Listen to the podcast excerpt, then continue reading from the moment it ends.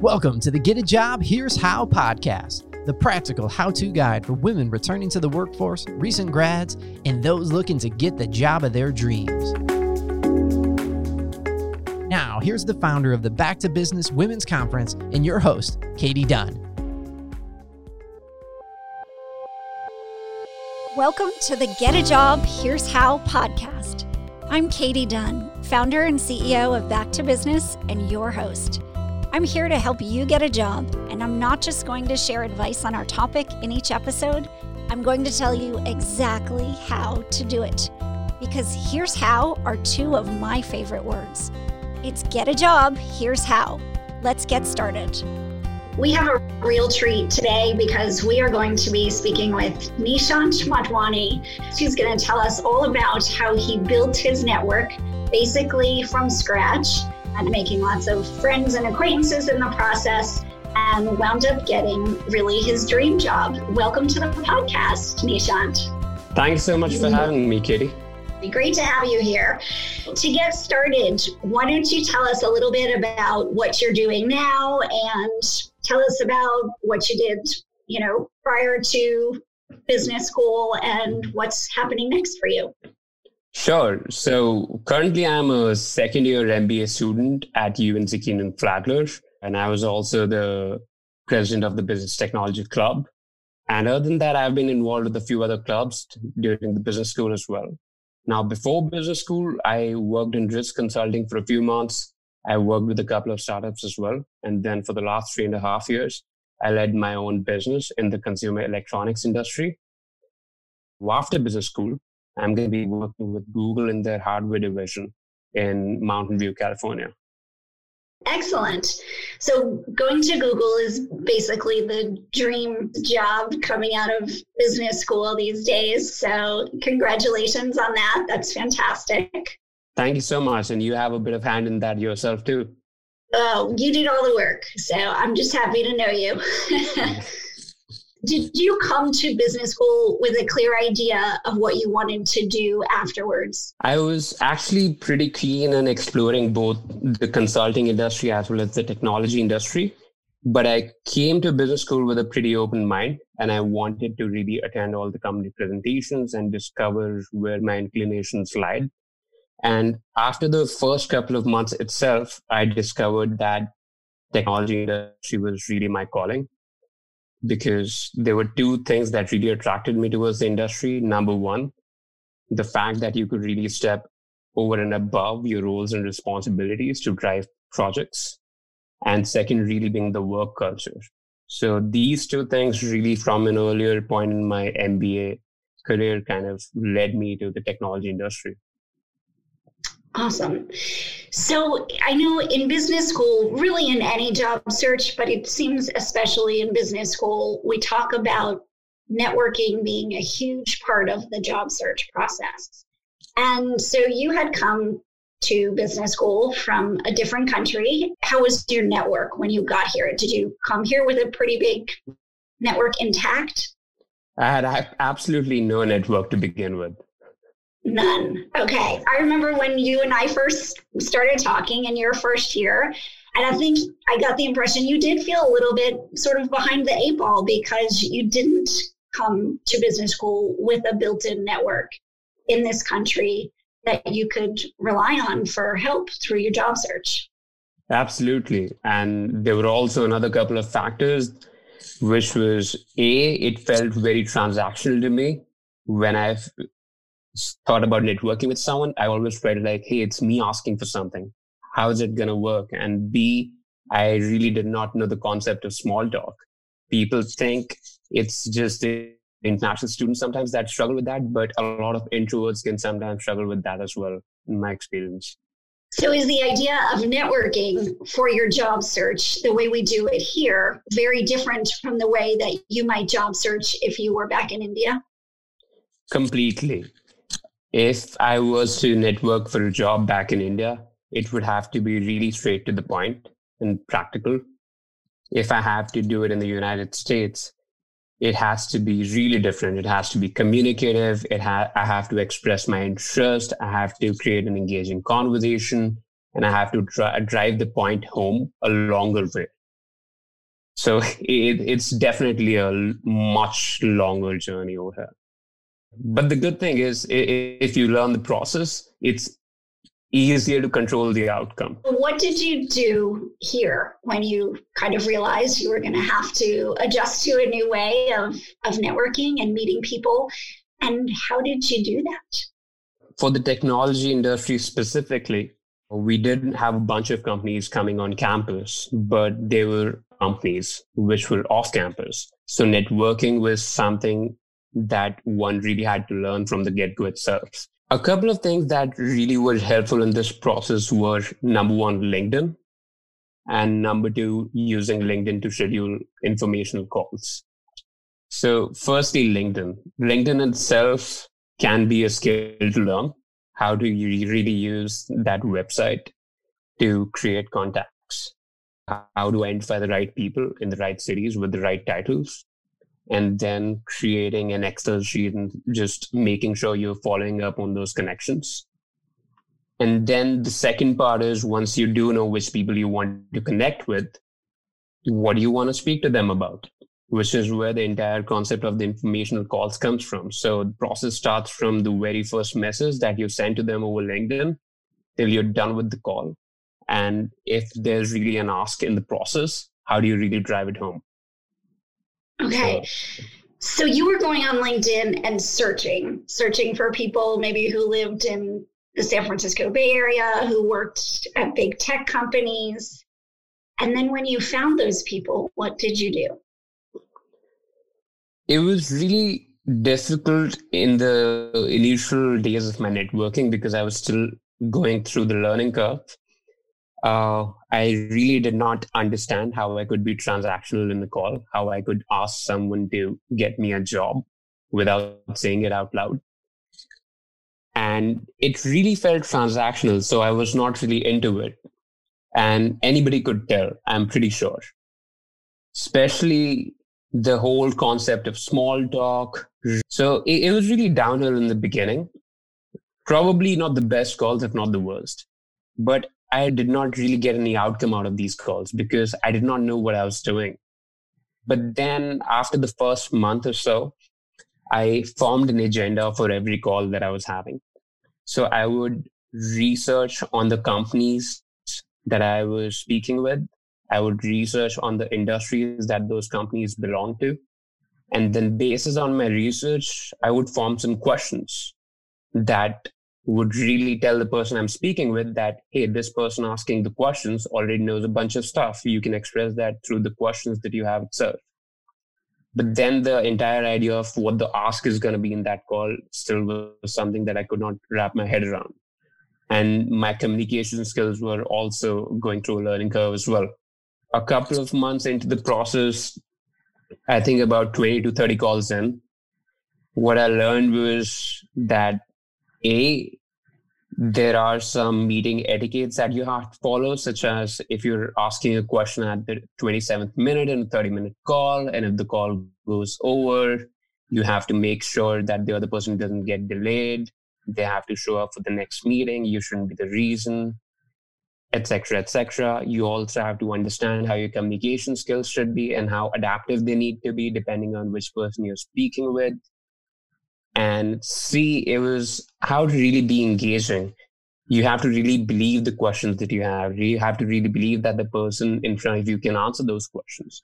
You don't really want to mug up 10 articles and ask someone something that they might not have even read about themselves yet.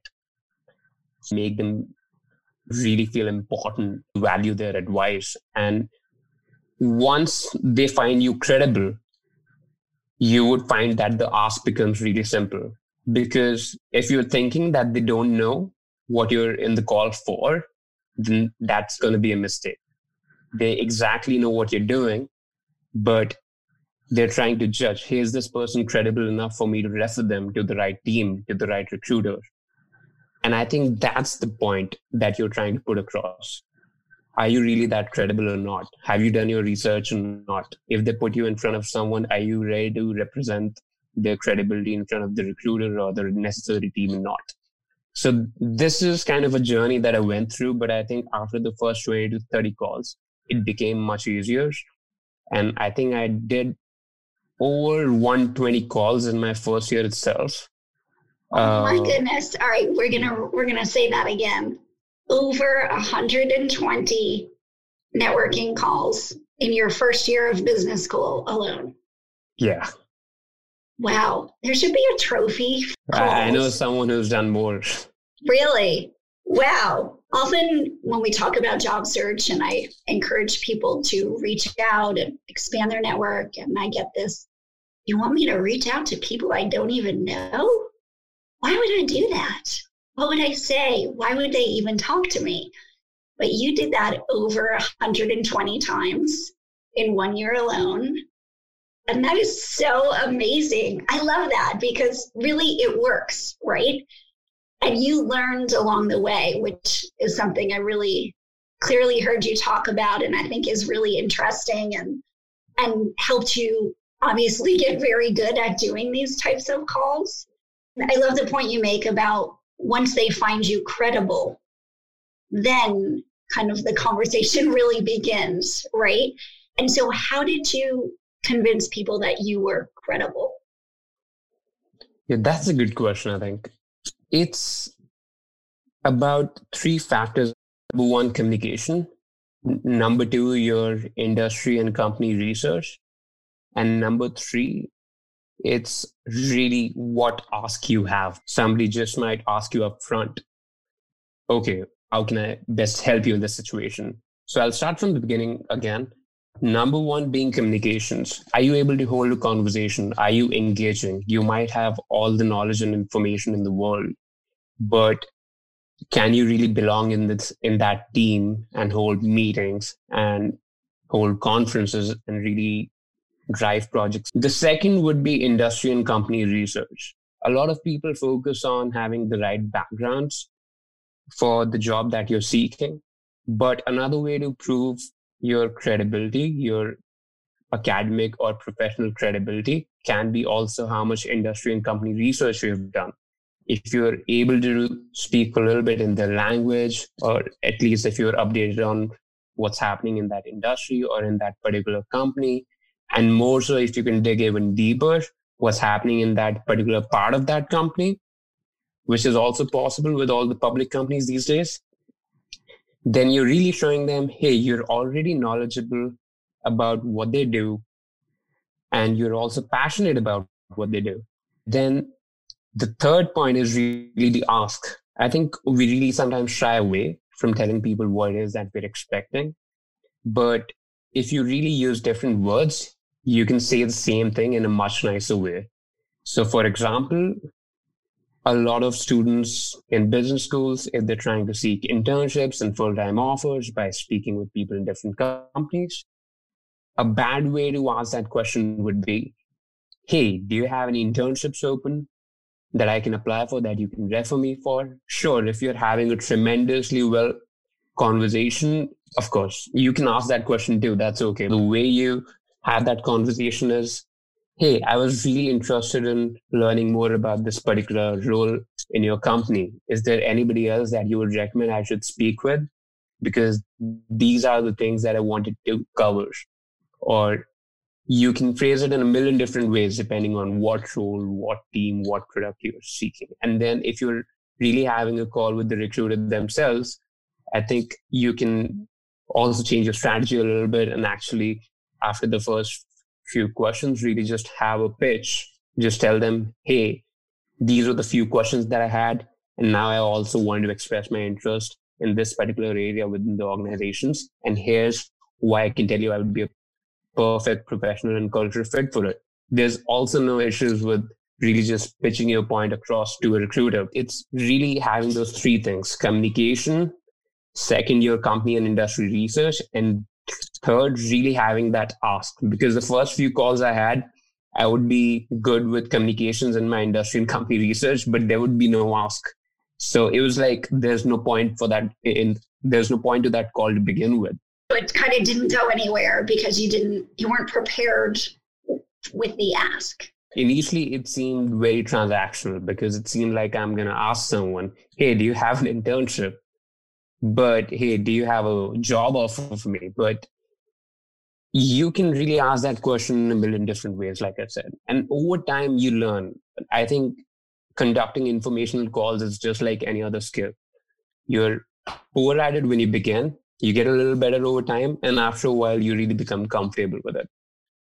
And after 120 calls, you become totally amazing at it. yeah.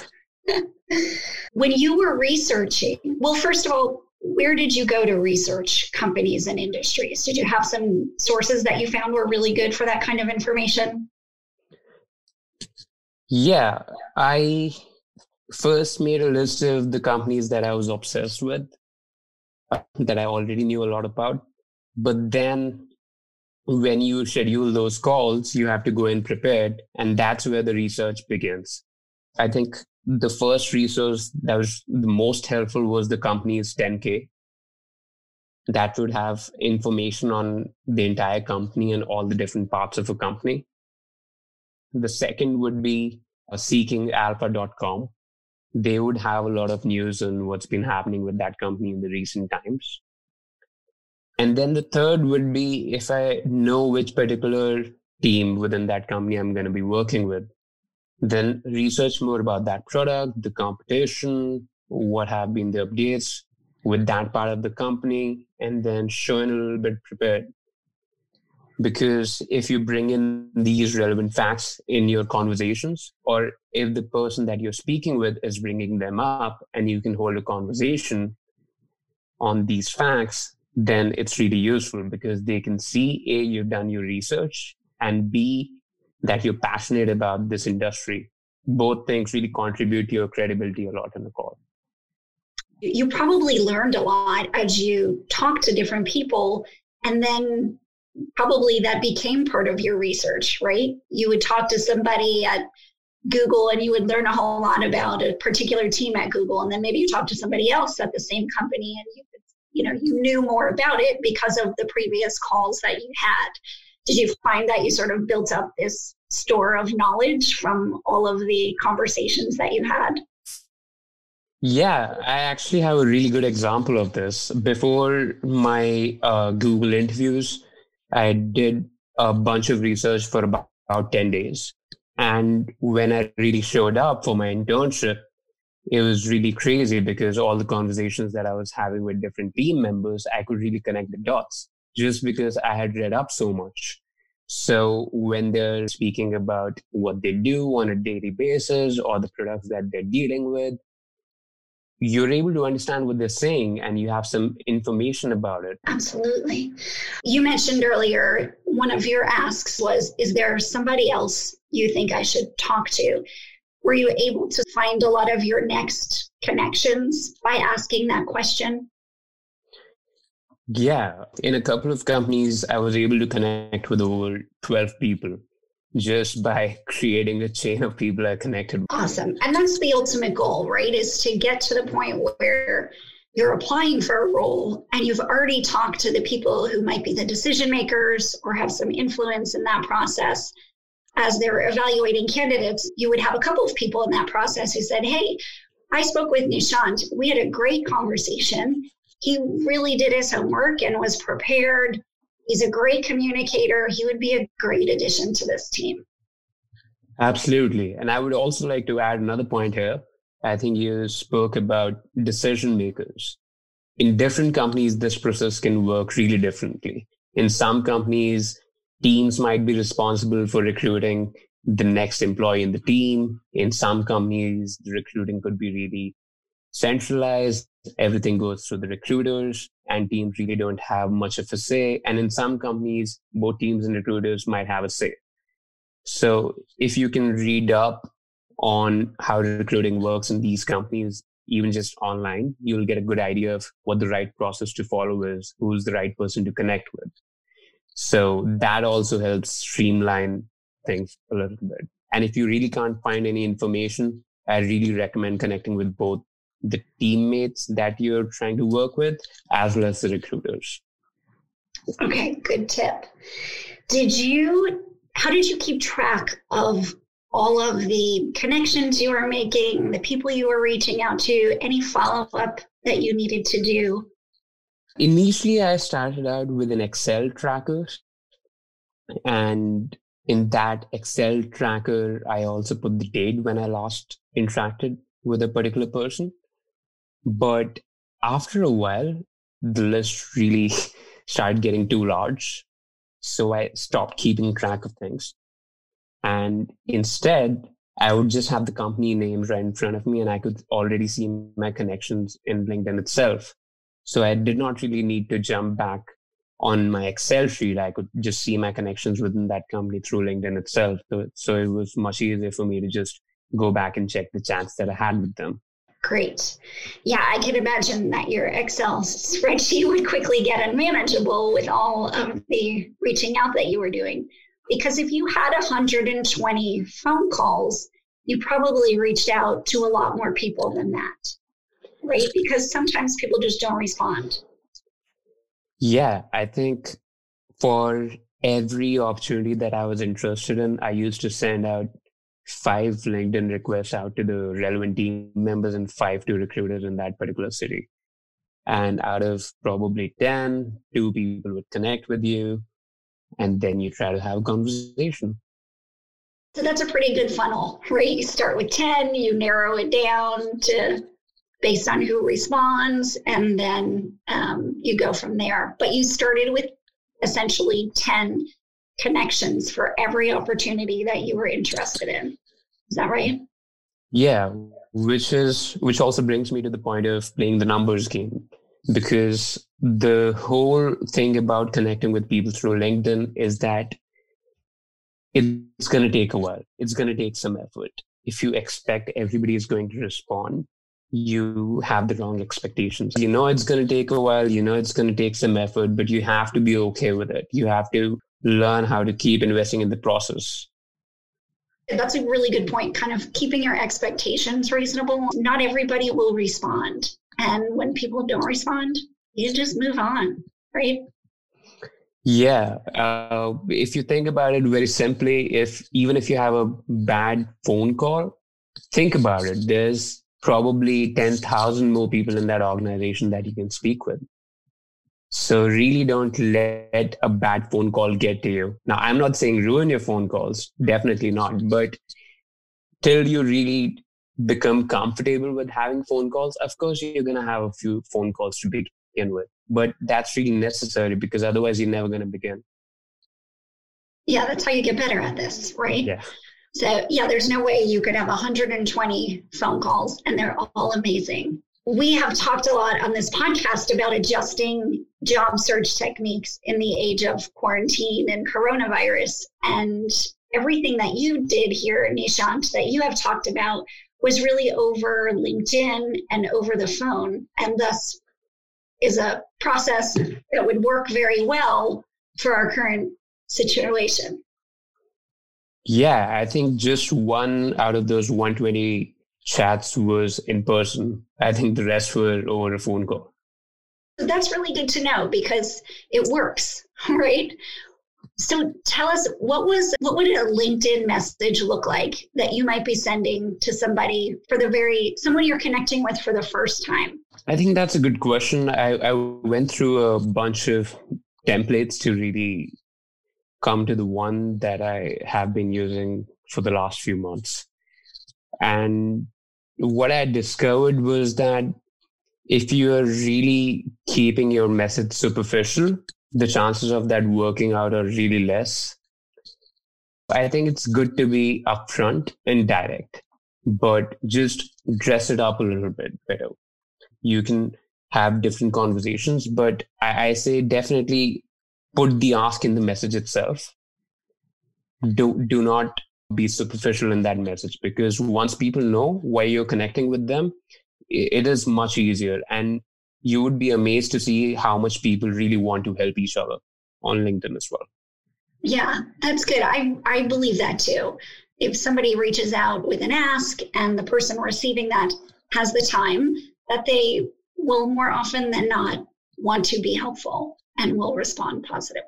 Yeah. So, I, I would also like to elaborate on that a little bit I think if I'm connecting with an MBA, they have already done this and they know exactly what I'm doing.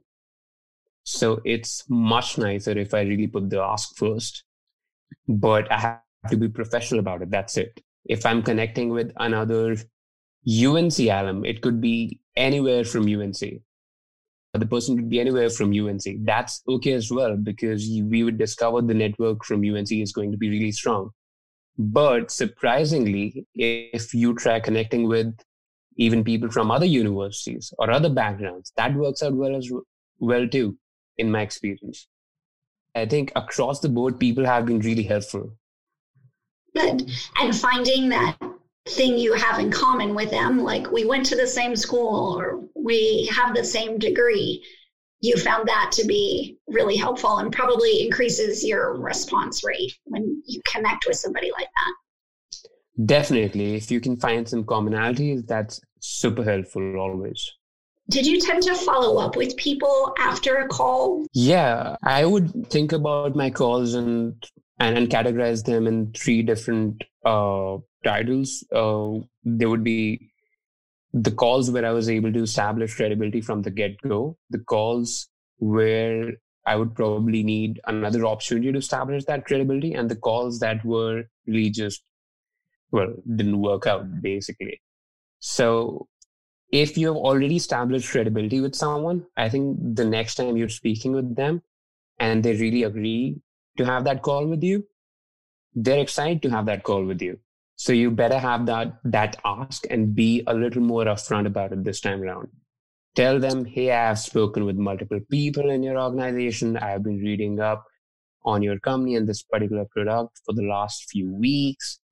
And I'm really, really, really interested in working in this particular internship, in this particular position, what would you recommend that I should do over and above A, B, C, D, E that I've already done to really increase my chances of getting a shot at an interview? Because I know once I get an interview, I can really prove my worth.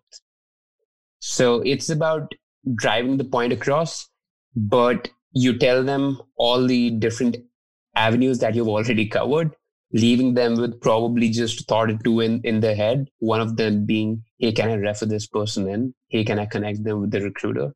So if you've covered all bases, and if that's the only thing left for a person to do to get a dream job or something, they're really going to help you. And you have to remember this is a person that already enjoys having a conversation with you. That's why they're having a second conversation with you. Now, if you are get to establish that credibility and you've learned from the first call a little bit then this is the time to probably establish credibility now. And a good way of doing that is a definitely learning from the first call but b also learning what you did well doing it right and letting them know. Because you want to tell them hey i'm a good listener. And so anybody would really appreciate it if they've taken time out of their schedules to guide you in the right direction. And if you have benefited from that, and if they've had a contribution, they're really going to like that. So driving that point across becomes really important. So, yeah, I mean, but once you have that credibility, do not shy away from driving the point across because what's the point of connecting if you can't really have that aspect? Good point. And then when you finally landed your job, did you go back to folks that you had talked to earlier and let them know how you were doing and that you got the offer? Absolutely. The moment I got my internship, I think within the next two days, I sent out about 50 emails letting everyone know how I was progressing. And I connected back with each and every one of them in the summer as well after my internship once after I landed a full time offer as well. There's two ways to think about it. Number one, you want to keep that network active. But number two is what I'm more interested in, what I really believe in, which is really just thanking them for their contribution in your life. Because even if things do seem transactional, do remember somebody went out of the way to help you out. And if they're really interested in your progress and if you tell them that you have progress they're really going to be happy for you so keeping them updated is really I, I, think they deserve to know I love that. I, I think that's part of what makes this more than just a story about somebody asking for something. It's the going back and the following up and saying, thank you. Here's what I'm doing now. And I appreciate what you did to help me get here. So I think that's really wonderful. And I'm sure that in a year's time, or probably a whole lot sooner, you're going to be the person who is sitting at your desk at Google getting all kinds of requests from people saying, Hey, I'm really interested in what you're doing. Can we hop on the phone for a few minutes? I would love to talk to you about it.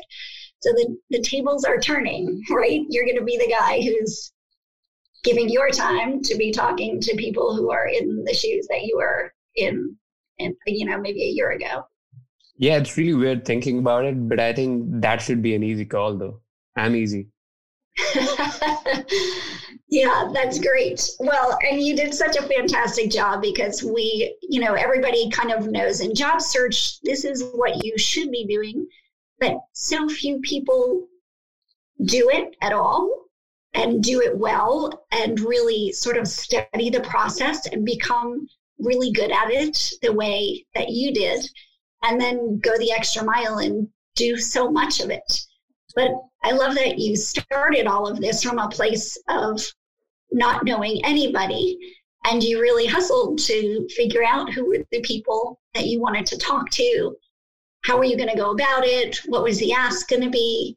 How did you communicate that correctly? And especially given the fact that a lot of this is sort of counter to the cultural norms that you grew up with. Yeah, I absolutely agree. I, I think if, if, there's a couple of points that I would really like to put across, I think you have to really get over the initial discomfort and you have to accept that it's going to take a while and know that you only lose if you stop in this game. It's not exactly always about where you end up, but it's about if you could end up in the top five places that you wanted to end up in, that's not bad either. So it, it's really about just keep on going, I would say. Because the moment you start thinking about, hey, this call didn't went well, this internship opportunity didn't convert, then you're going down the wrong path. You have to understand that things take time.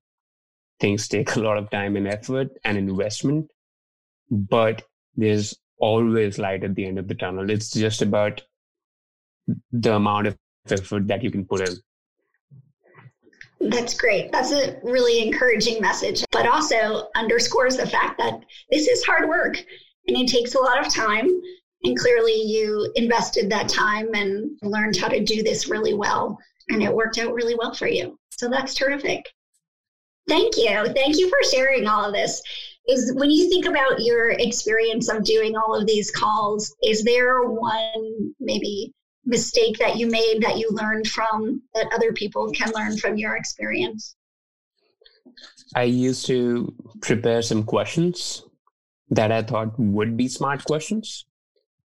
I would get a response, but I wouldn't understand the responses myself because I might be a little less prepared or I might try to come across as really smart through those questions.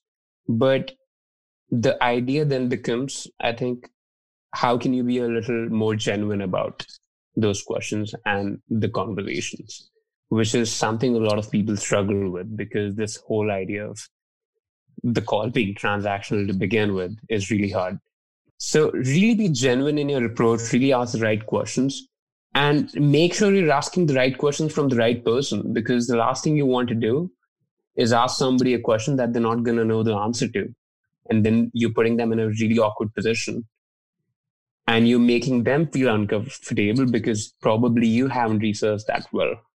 And that's okay. Initially you're gonna probably have a couple of these calls and that's okay but that's how you learn because once you know how to ask the right questions and once the other person really feels passionate about answering those you would discover that's where things start becoming engaging from their end as well that's where your research really shows off as well and that really cuts through the entire thought of the call being transactional.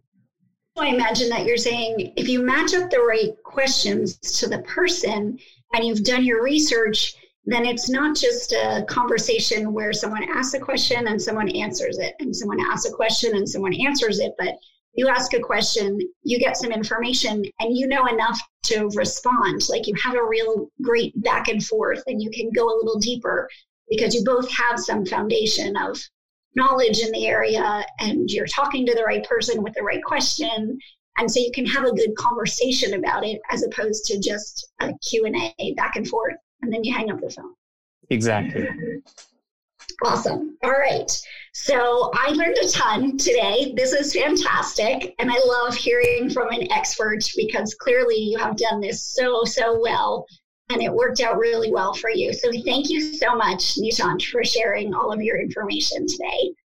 Thank you so much for having me. Yeah, I want to sum up a few of the things that I heard today that I think were particularly useful for people who are trying to build a network from scratch.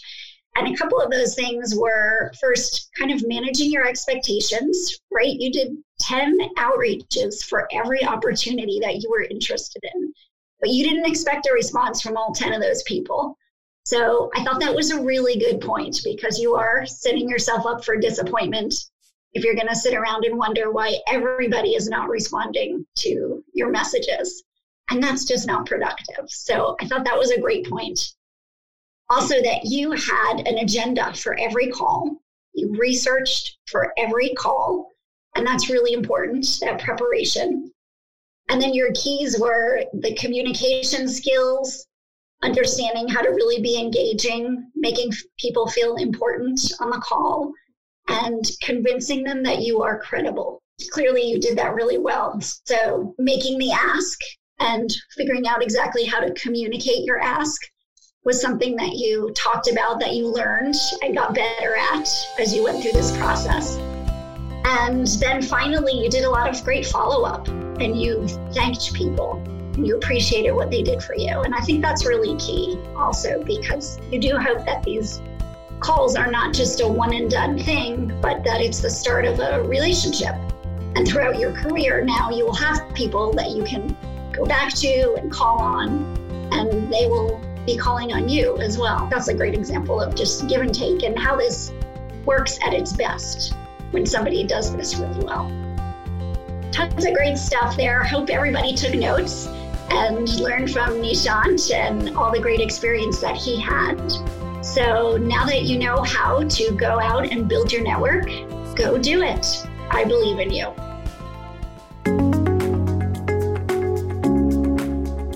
Thanks for joining us on this episode of the Get a Job Here's How podcast. You can find all the information from this episode in our show notes at www.backtobusinessconference.com. If you enjoyed this podcast, please write a review so that we can reach more people. Now that you know how, go do it.